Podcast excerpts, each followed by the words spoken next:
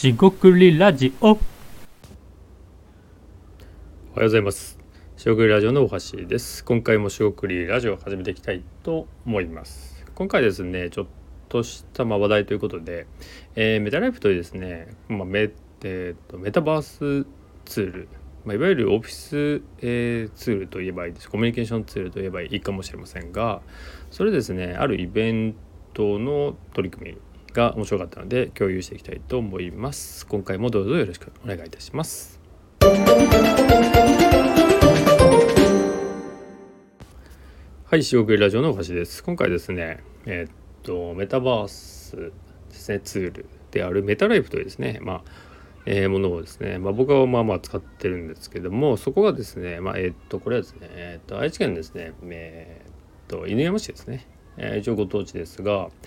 博物館で明治村というのがありまして、その明治村で、謎解きイベントがあると。で、この謎解きイベント自体は今もやってるんですが、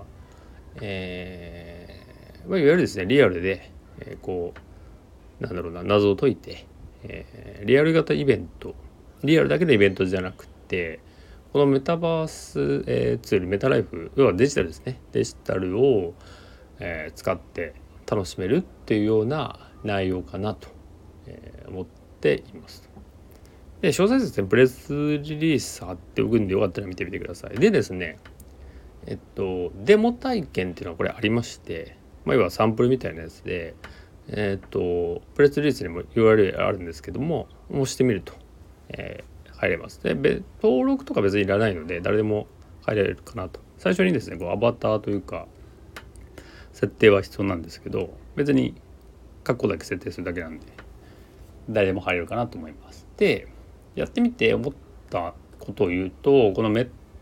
タライフ上でどうしてもそのドット絵っていうのが特徴なんですけども、なんかゲームっぽいものってやっぱ相性いいよなとのは感じました。謎解きゲームをアプリといいますか、スマホを想定してると思いますけど、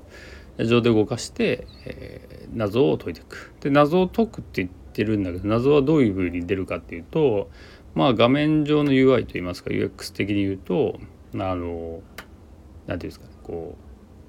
画面では、フィールド画面みたいなのがゲーム的に言うとある時に、そのフィールドで、キャラクターを動かせると、十字キーとかマウスとか動かせるんですけども、そこで、オブジェクトですね、物というか、看板みたいなのがあるんで、そこに行くと、タップしたら出るのかな、ちょっとスマホでの挙動が分かってないんですけども、例えば PC だと、I キーを押すと、すると出てきたりします。そうすると何が出てくるかっていうと、謎解きの問題ですね、問題の画像が出てきて、それに対して答えていくみたいな流れとなっていまして、謎解いてみて、なるほどなと思いました。で、それ自体は全然いいんですけど、逆に言えばそのデジタルツールとかなんか言わなくても、すごいアナログな感じではあるんですよ。すごい技術を使ってるというよりも、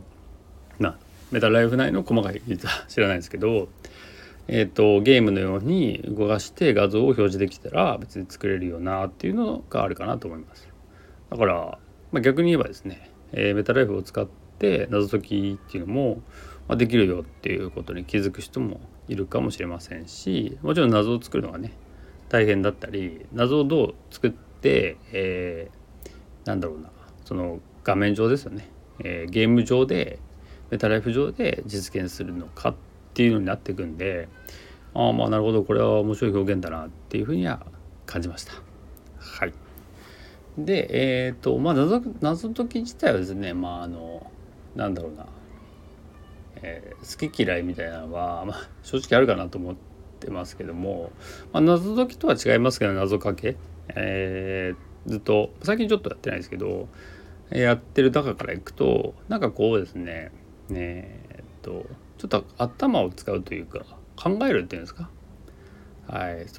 クイズを考えるのがなんかいいのかどうかって、いいとかいうよりも面白いかどうかって、人によるとは思うんですけど、結構好きなんで、そういう人はですね、ぜひ試してみると面白いかもしれません。ただ、リアルで謎解きやってる人からすると、なんかこのスマホを触るっていうところの体験っていうのが、なんていうんですかね、世界をこうリアルとデジタルでこうまたいでしまうことになりますよね。でまたいだところで、どこまでかどうなるのかっていう話で、でもそんなことあまり気にせずに楽しんでる人がもしかしたら多いかもしれません。今回ですね、こういったネタということで、